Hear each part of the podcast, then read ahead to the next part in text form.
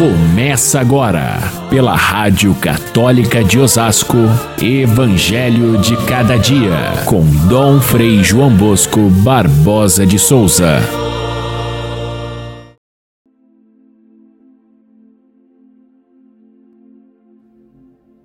Os magos, ao chegar em Jerusalém, perguntaram: Onde está o rei dos judeus que acaba de nascer? Vimos a sua estrela no Oriente e viemos adorá-lo. O rei Herodes ficou alarmado. Reuniu os seus sumos sacerdotes e escribas para perguntar onde o Cristo devia nascer. E aí chamou os, os magos em segredo e procurou saber deles como que foi a história da estrela. Depois os enviou a Belém, dizendo: Ide e procurai informações exatas sobre o menino, e quando o encontrardes, avisai-me, para que também eu vá adorá-lo. Caríssimos irmãos e irmãs, ouvintes do nosso Evangelho de cada dia, hoje celebramos a festa dos Santos Reis, festa ligada, claro, ao contexto do Natal. Os reis vêm lá do Oriente seguindo a estrela que eles viram e vem até Jerusalém, encontra-se com Herodes e sua corte e depois saem de lá, encontrando novamente a estrela, vão até Belém levar ao menino os seus presentes. Caem de joelhos, adoram e depois seguem para sua terra de volta por outro caminho, sem passar novamente por Herodes. Essa visita dos magos é um bocado misteriosa.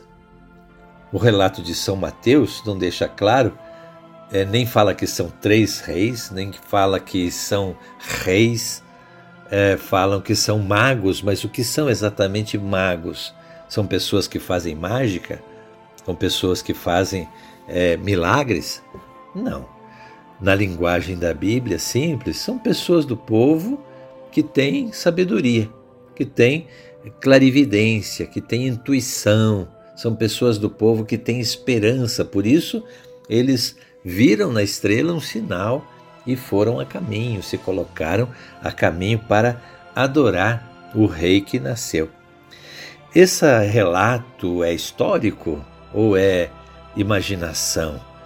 É, não importa se ele é histórico, o importante é que o seu significado é cheio de simbolismo e cheio de lições para nós.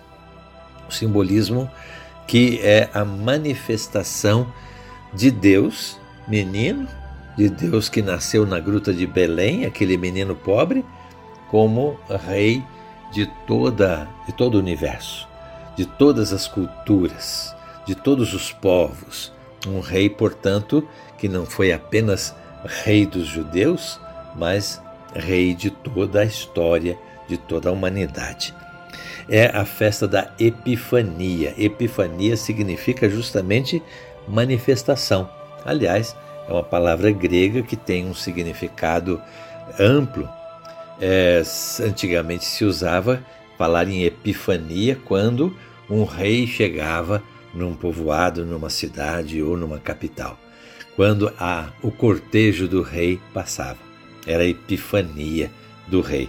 Depois, mais tarde, se aplicou na fé cristã ao rei de Jesus Cristo e sua epifania, sua manifestação. Aliás, são diversas as manifestações divinas de Jesus, também conhecidas com a palavra teofania, ou seja, a aparição de Deus como acontece, por exemplo, no batismo de Jesus, nós vamos ver amanhã, o céu se abre e o Pai se manifesta dizendo: Este é meu filho amado, escutai, nele eu pus a, a, a, o meu agrado. A pomba do Espírito Santo desce sobre Jesus. É uma manifestação divina. Assim também são consideradas epifanias as bodas de Caná, onde a água se transforma em vinho, os outros milagres de Jesus, especialmente a sua transfiguração no Monte Tabor, são epifanias, teofanias. E assim é que se entende também essa manifestação de Jesus ao, a todo o universo através dessas figuras que são simbólicas como reis de diversas culturas de diversos países. O fato é que todos os povos, se a gente fizer um estudo bem detalhado, todos os povos de todas as épocas trazem sinais de religião. Não tem nenhum povo que não tenha sinais de religião. Mas somente o povo de Israel é que é, chegou à conclusão de que Deus não era muitos deuses, Deus disso, Deus daquilo, mas um só Deus.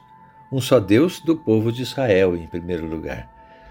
Só mais tarde é que surge a ideia de que Deus não é só do povo de Israel, é o Criador de todo o universo.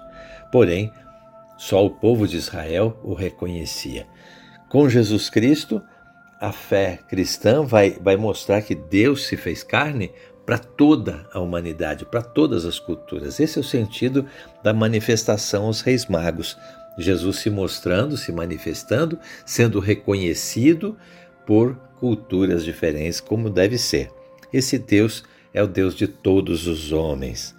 Nós vamos buscar algumas lições rapidamente nesse contexto da visita dos magos, que tem uma simpatia tão grande do povo.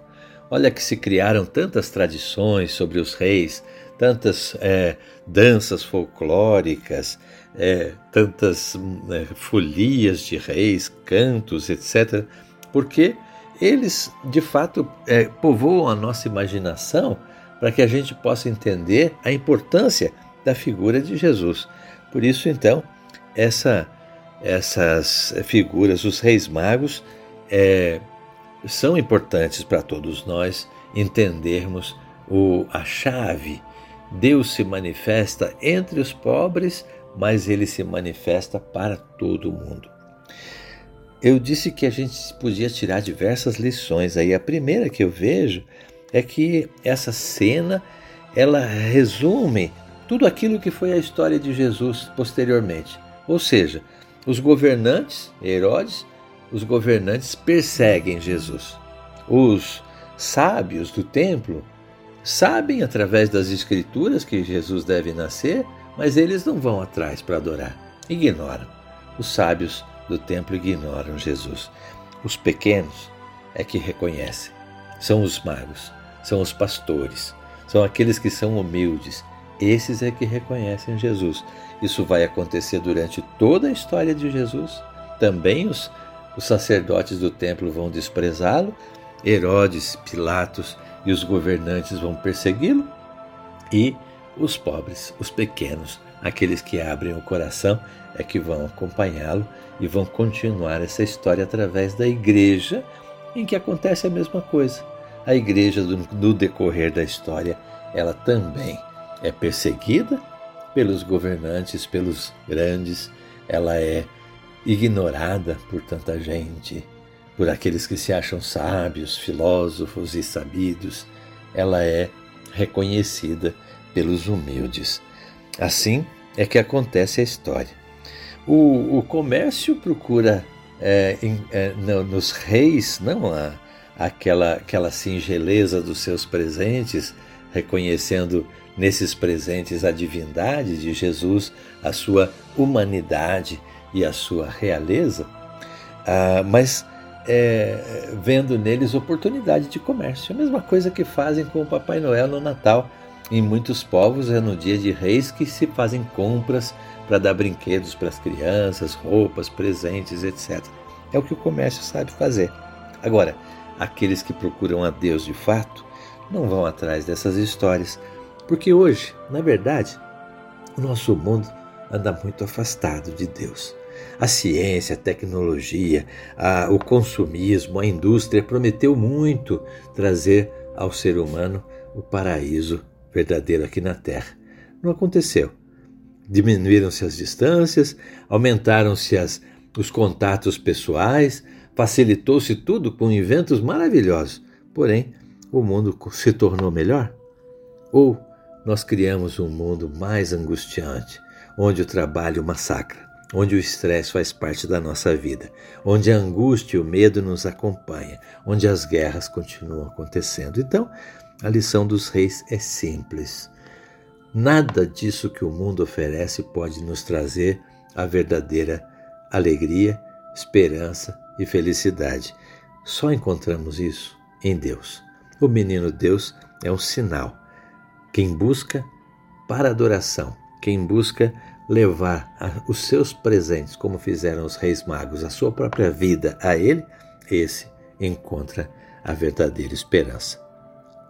Fiquem todos com Deus. Até amanhã, se Deus quiser.